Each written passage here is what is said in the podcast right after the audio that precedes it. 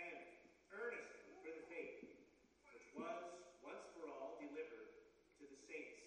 For certain men have crept in unnoticed, who long ago were marked out for this condemnation, ungodly men who turn the grace of our God into lewdness and deny the only Lord God and our Lord, Jesus Christ. Down to verse 17.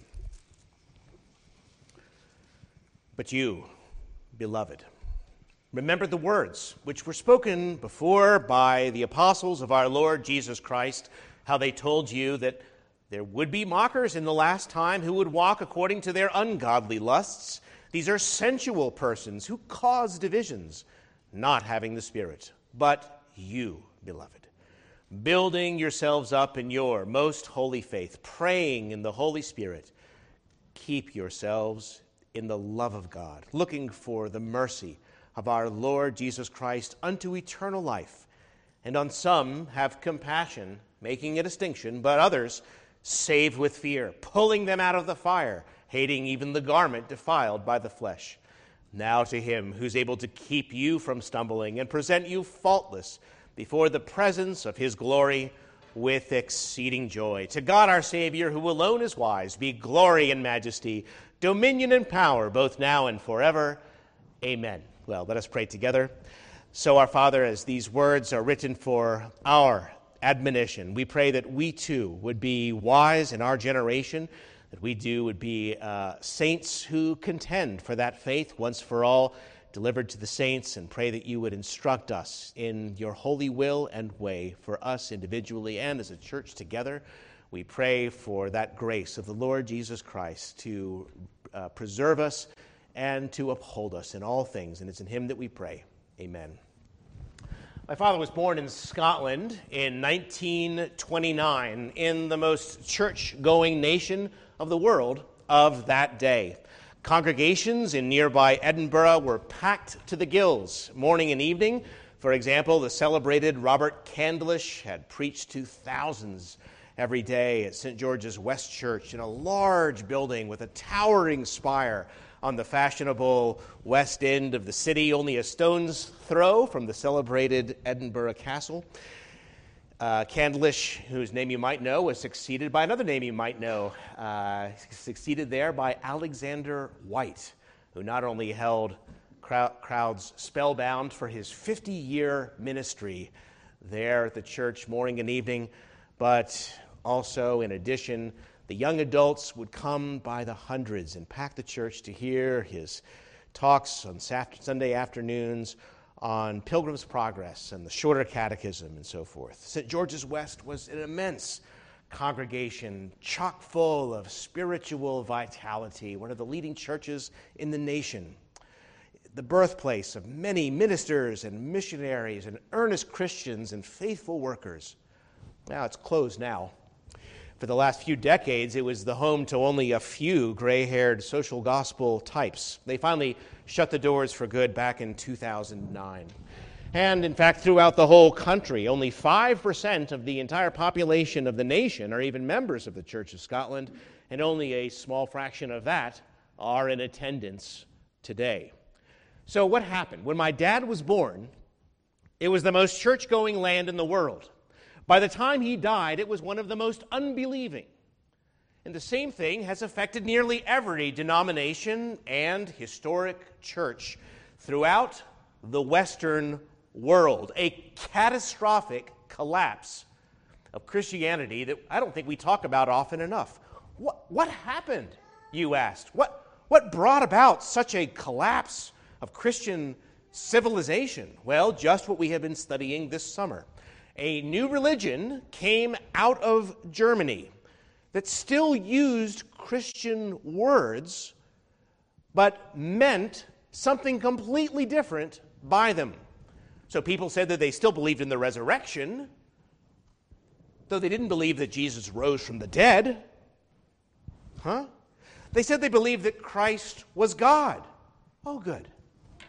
Well, not believe that, not because they had a high view of Christ, but a very low view of God. They said that they believed the scriptures, but that those scriptures they believed were merely a record of the religious experience of people of their own day. This was an extremely confusing time, and it was hard to pin down when it crept into the church because people still used the same vocabulary.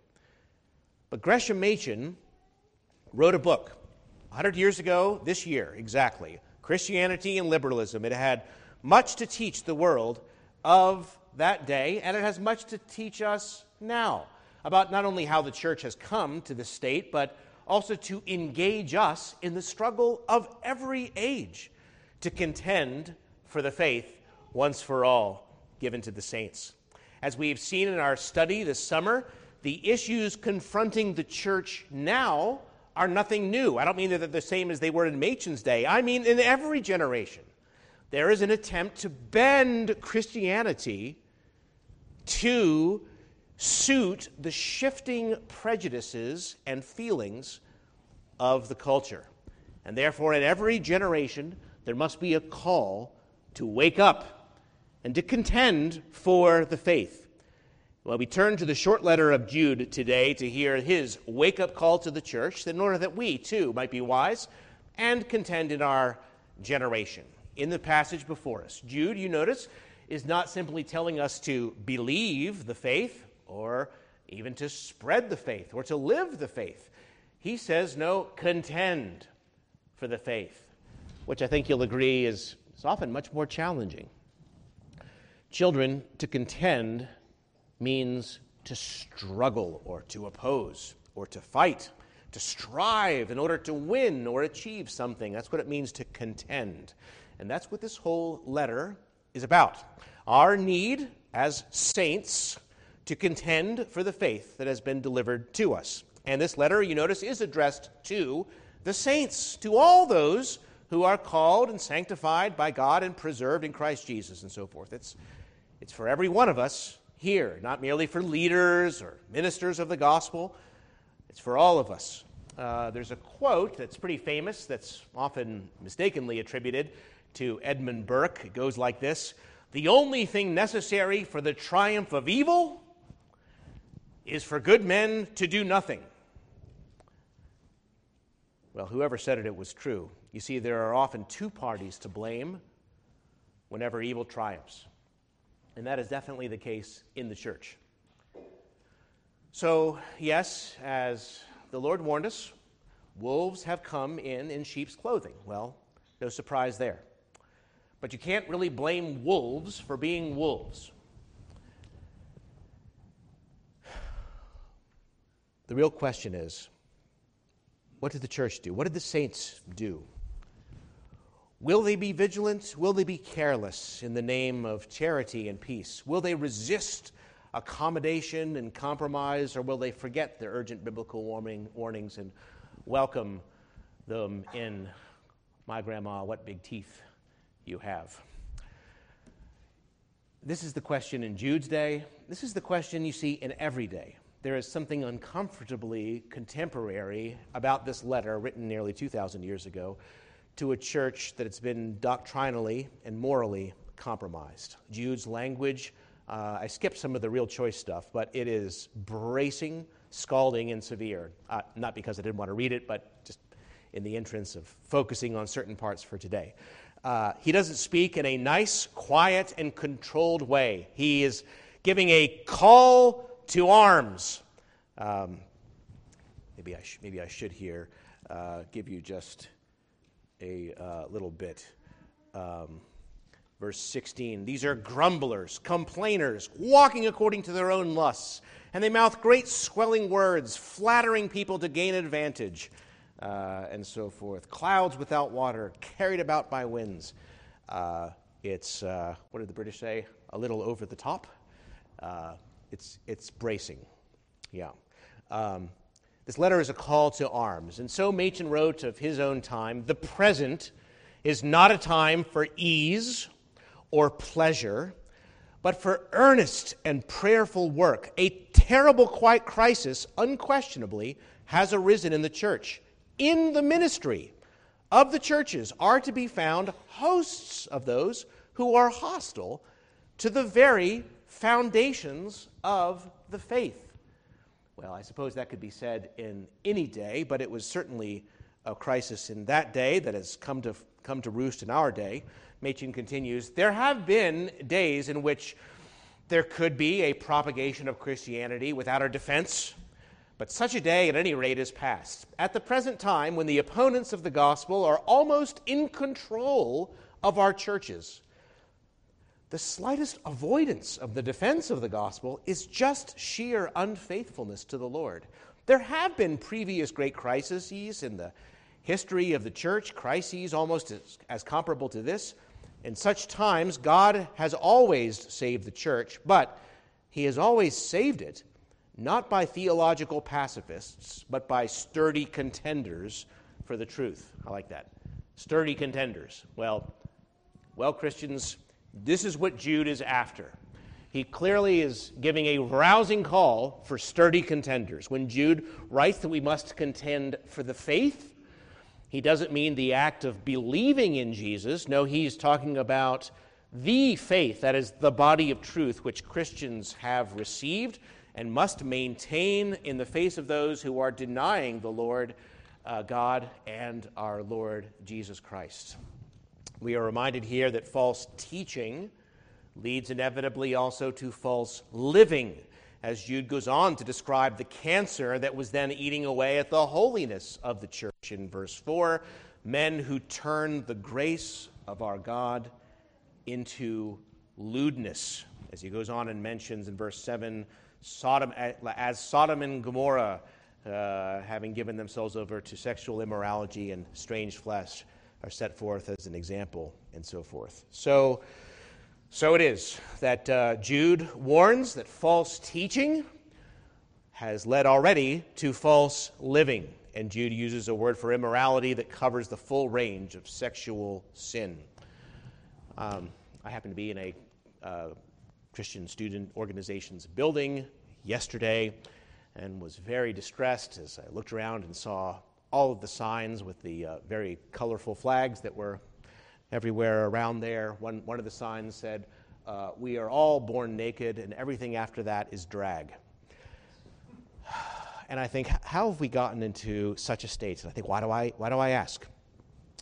Uh, the, the, the, the false teaching that had then crept into the church. In, in our case, it took a generation or two for the other shoe to drop, but the false teaching leads inevitably to the false living. To be clear, the gospel announces that we are saved only by the free grace of Christ and not by our own works, lest anyone should boast. He takes our sins, past, present, and future, and nails them, if you like, to his cross. And that is how we are forgiven and freely and fully forgiven. And the gospel also announces that the same Lord gives his Holy Spirit, that the people thus forgiven might have new hearts, indeed, new lives, and know him truly. As we read elsewhere, as many as are led by the Spirit of God, these are the sons of God. And what a struggle it's been over the years not to be very careless Christians or to be very legalistic Christians, but to say we must hold these things in biblical order, not of works, lest anyone should boast, but we are created in Christ Jesus for good works, which He's prepared beforehand that we should walk in them. This is the true grace of our God. And it's very important that we understand the true gospel, not falling into either error. We live in a day in which people want God without godliness, Christianity without commitment. They want the benefits of Christ without any cost of discipleship. And so Jude writes one is a tract for our times. Do you see? A tract for our times.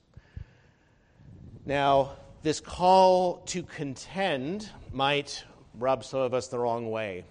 We are Christian people, and Christianity's cardinal virtue is love. That is true. Well, some people may feel that there should therefore be no contention in the church. Surely we should only have bright and positive things to say. However, practically any page of the Bible will overturn that incorrect conclusion. Any survey of the words of the prophets, surely, or the apostles, show that we must always contend. Our Lord contended with the Pharisees, why he told them plainly they were a brood of vipers. And Jude likewise minces no words about such people. Verse 13, they're brute beasts. They are spots or perhaps stains in your love feast, raging waves of the sea foaming up their own shame, wandering stars for whom is reserved the blackness of darkness forever. You know, the Bible doesn't usually speak with such harsh language about the ungodly people of the world. Um, there's, there's a general understanding or even expectation that uh, worldly people who don't know the Lord, who have no hope and without God in the world, are, are lost. But whenever we find ungodly teachers in the church, people that have known better and are leading others to perdition, we find that matters of life and death call for a very different tone of voice, don't you think? these men simply don't have the wrong view. They're evil. They're not just overemphasizing grace a bit. They are damned for the lies they are teaching. Blackest darkness is reserved for them, said Jude. Uh, and, and why such language? Well, of course, to wake you up, to wake up the church who has accepted such people into their midst, to alert them to the danger. I mean, we would like to think that all heretics of the church uh, snarl and drool and have their hands like this, right? And they twist up their mustaches into tiny little points, right? But it's not so. I told you how Machen himself, as he was studying this in Germany, was completely taken under the spell of the arch heretic Wilhelm Herrmann for a time. He was so alive, Machen wrote. It was so attractive according to the prejudices of the culture, it was so easy to believe. And this is what Jude, warns in verse 4 certain men have crept in unnoticed. Men who long ago were marked out for condemnation, ungodly men, and so forth. Creeps, he says. Yeah, they've crept into the church, you see? The creeps. Wolves coming in sheep's clothing, as the Lord put it. It's astonishing how fast the church can be overturned by the false teachers on the inside. In this letter, a bold alarm to arouse a sleepy and unconcerned church to contend. That's the first four verses as I would lay them out for you. But you're going to say to me now, David, well, what does he want of me? What can I do? Well, starting in verse 17. Jude's letter teaches the Christians there, the saints of God and the church, how we must all contend together for the faith against fatal errors.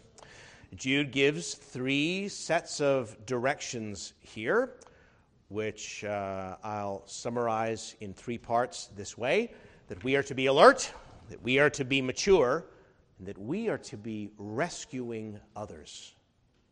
Alert, mature, and rescuing others.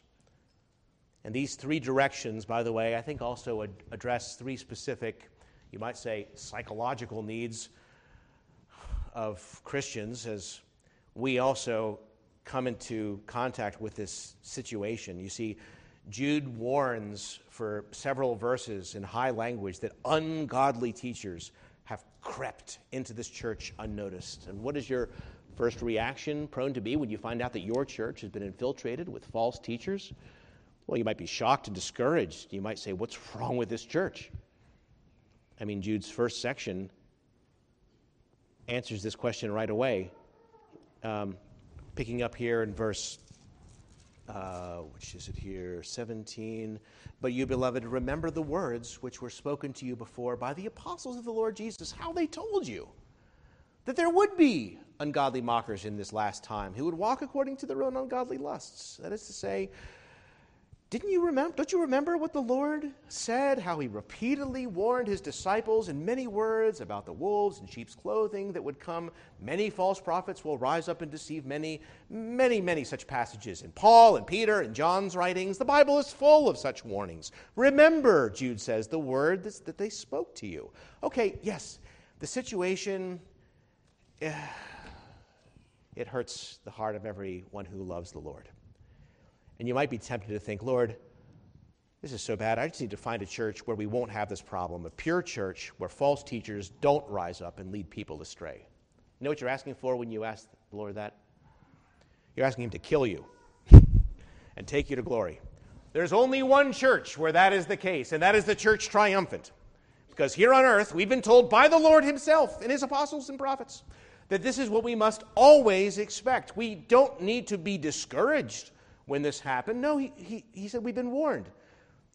There's never going to be a safe place in the world, and certainly not in the church. There's never going to be a time when we're going to be delivered. We need to be ready and alert. Don't you remember his challenge for us to be vigilant? Keep watch, he said. The price of vigilant, the price of faithfulness is constant vigilance. And so as Jude warns us, people are creeping in unnoticed. And history, by the way, also testifies to us that in, a, in an unfaithful church, a compromised church, okay, you might be able to maintain your faith. But your children raised in compromised churches will not survive, spiritually speaking. I say this is a lesson from history. We can never give up the fight or fail to contend. And if we are accommodating in one generation, if we get married to the spirit of the age in one generation, we're going to be a widow in the next, right? The church must always be the church militant. And because the enemy is so subtle, creeping in unnoticed, we must beware. So, uh, this is the first thing that he has warned us to do to be alert. Secondly, to be mature. To be mature. In the next two verses before us, uh, let's, uh, let's just take here 20 and 21. But you, beloved, building yourselves up on your most holy faith, and so forth. Uh, Jude is urging the believers to take certain steps that will render them immune to the appeal of falsehood, steps that will make them steadfast in their loyalty to the Word of God. He wants them to be well grounded. Um, I've mentioned to you before, even recently, that it's much easier to be riding a bicycle if you're moving forward, right, than if you're just standing still. And the Christian life is just like that. It's much easier to keep your balance and be safe when you are moving forward. The more a Christian devotes himself to growth and life, the more stable and secure he'll be. So, under this heading, to be mature, under this heading, to be mature, Jude gives four quick, sp- specific directions. First, build yourself up in your most holy faith, verse 20. Again, n- not, uh, not just believing, but what we believe. We saw a couple weeks ago in verse 3 here that, that this is the, the faith once for all committed to the saints. He means that we must become better established in the truth. We are never safer than when we are getting stronger in the faith, when we are seeking to be more and more established or built up in our holy faith, uh, learning to distinguish truth from error, not just going forth uh, um, blindly, uh, right, gentle into that good night.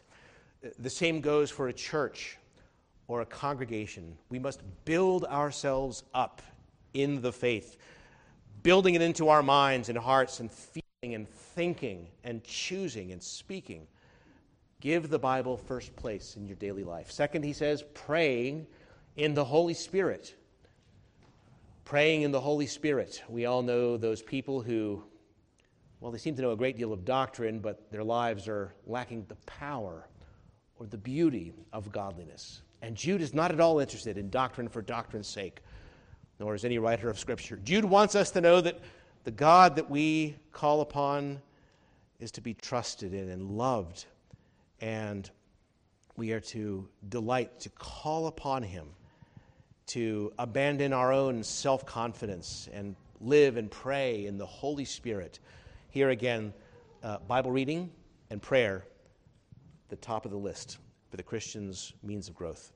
Next, verse 21 keep yourselves in the love of God. Very close, I think, to what Jesus means when he says, Abide in my love. Abide in the sunshine of my love. Live as God's beloved children in Christ. You know, a marriage is kept fresh and lively and new uh, it, that same marriage is full of joy, full of strength. A, a good marriage is, is always being renewed in love, and it's the same for you in the Lord. Your spiritual life, if you do the same, it'll keep you from falling into error. Love is deepened by practicing it, by speaking it, by giving and receiving it. And so, he says, beloved, so keep yourselves in the love of God. And finally, looking for the mercy of our Lord Jesus Christ unto eternal life. Verse 21. Don't forget in all these things that this world is, is not your home. This life is fleeting very quickly away. Your citizenship is in heaven, from which we expect a Savior. Don't forget where your treasure lies, where your true treasure is, for there your heart will be also.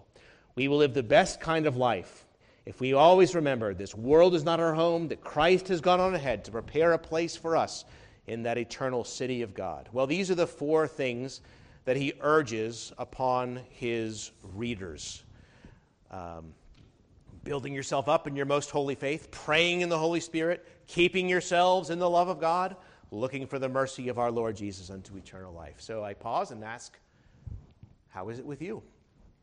I mean, have you learned something new from God's Word in the past week? Uh, received some correction, instruction, encouragement from His book? Are you often and regularly in prayer and finding in that close and intimate conversation with God and the Spirit a more wonderful and natural part of your daily life? Are you seeking ever deeper experiences of divine love and fanning the flames of your devotion to our Lord and His love for you?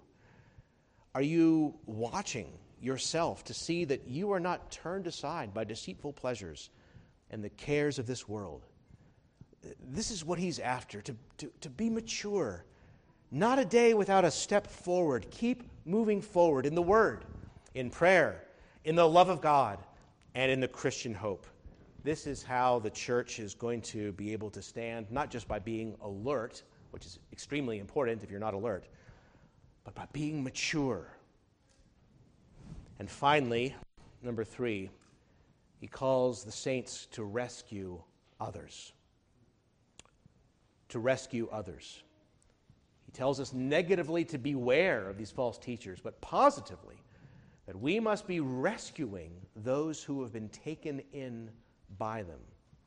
Verse 22 On some have compassion, making a distinction, but others save with fear, pulling them out of the fire, hating even the garment defiled by the flesh. That is, watching yourselves also, lest you be tempted, as Peter put it.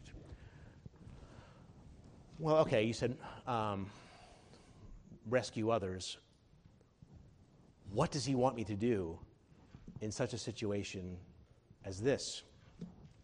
In a day in which liberalism has uh, thoroughly infected the mainline church, at least, in, in general, and uh, leading others to this kind of false living that inevitably is associated with it. What do you want me to do?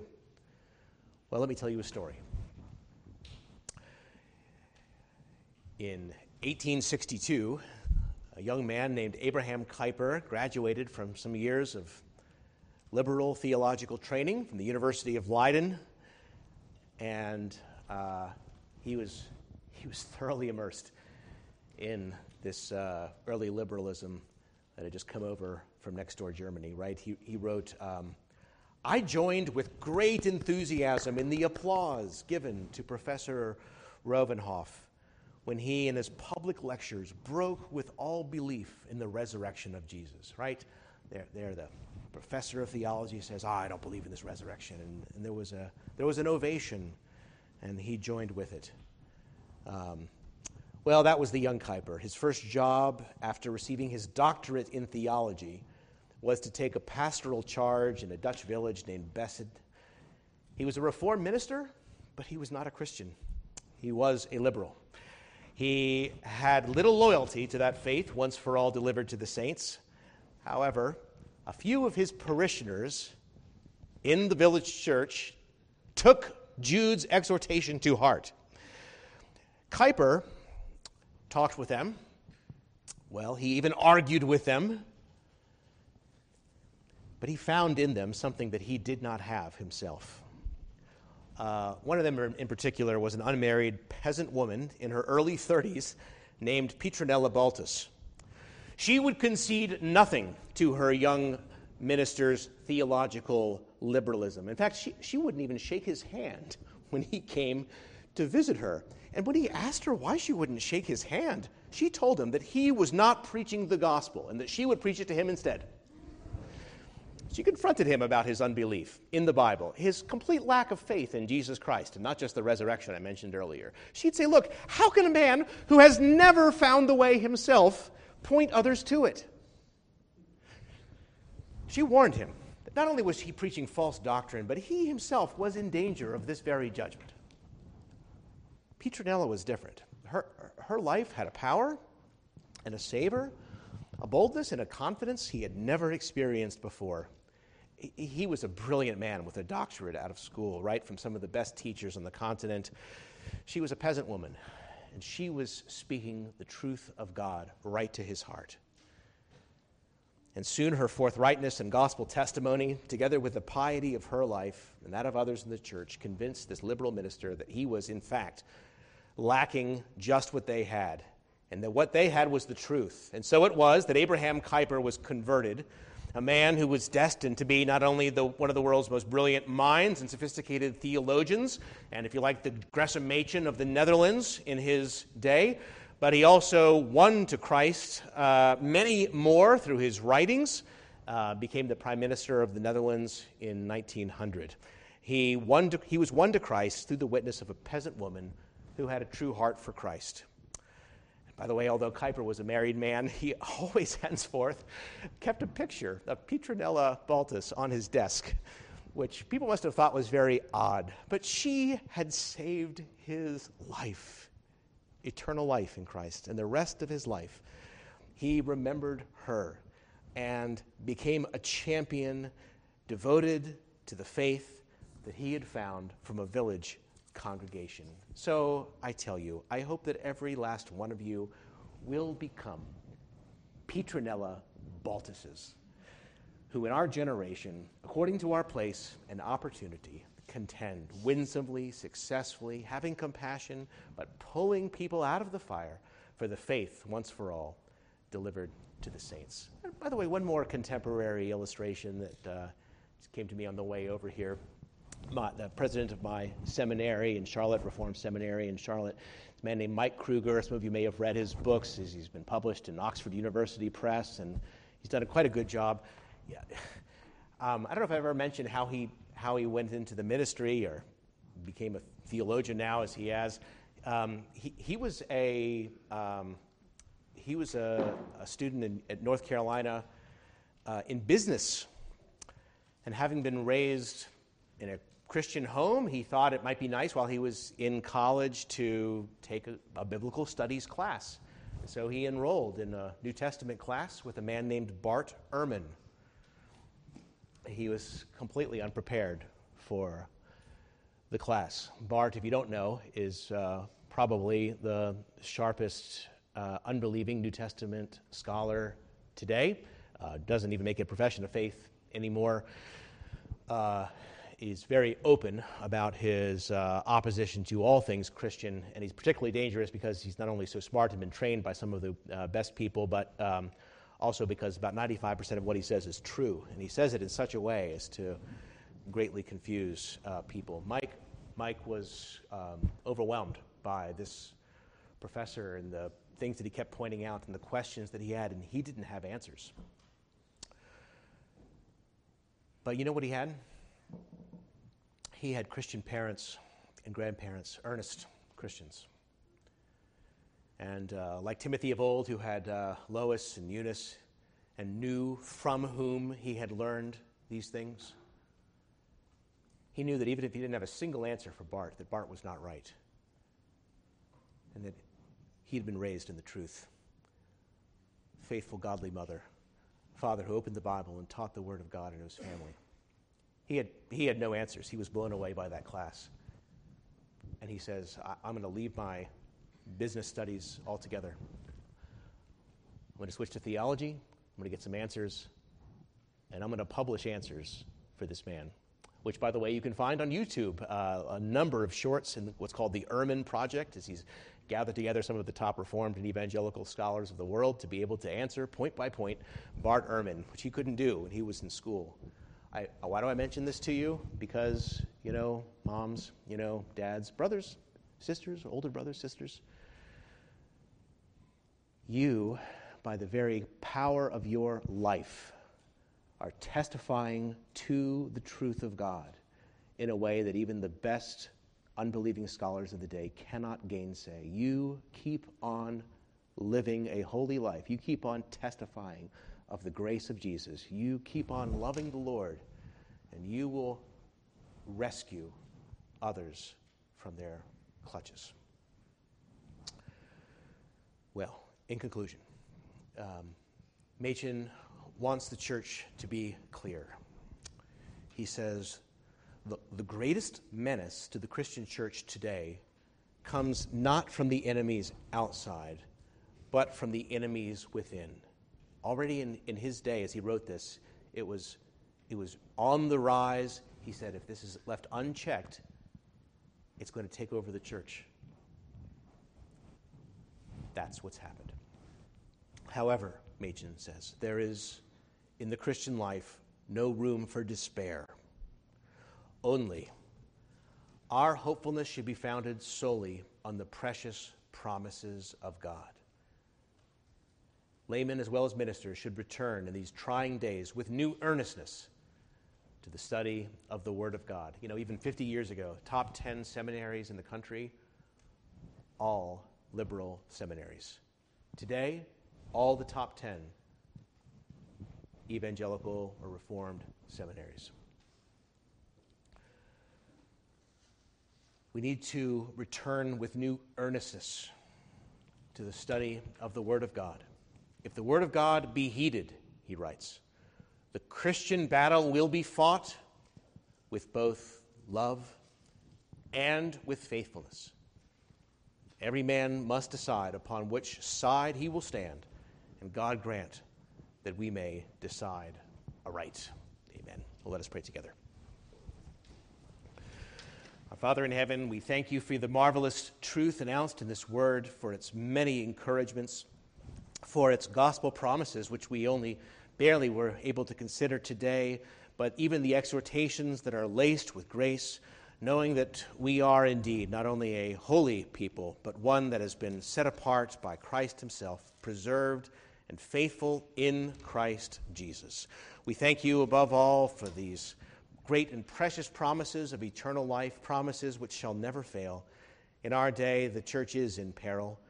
A great many are following ungodly men to a very ungodly end, and perhaps even you have brought some here this morning to hear this challenging word and to wake them up to where they are going, left unchecked. Oh, we pray that you would rescue people, men and women, boys and girls, from such an end. We pray that you would purge the church and cleanse her of, its un, of her unbelief and unrighteousness in many quarters. We pray that you would sanctify us as Christian soldiers marching as to war.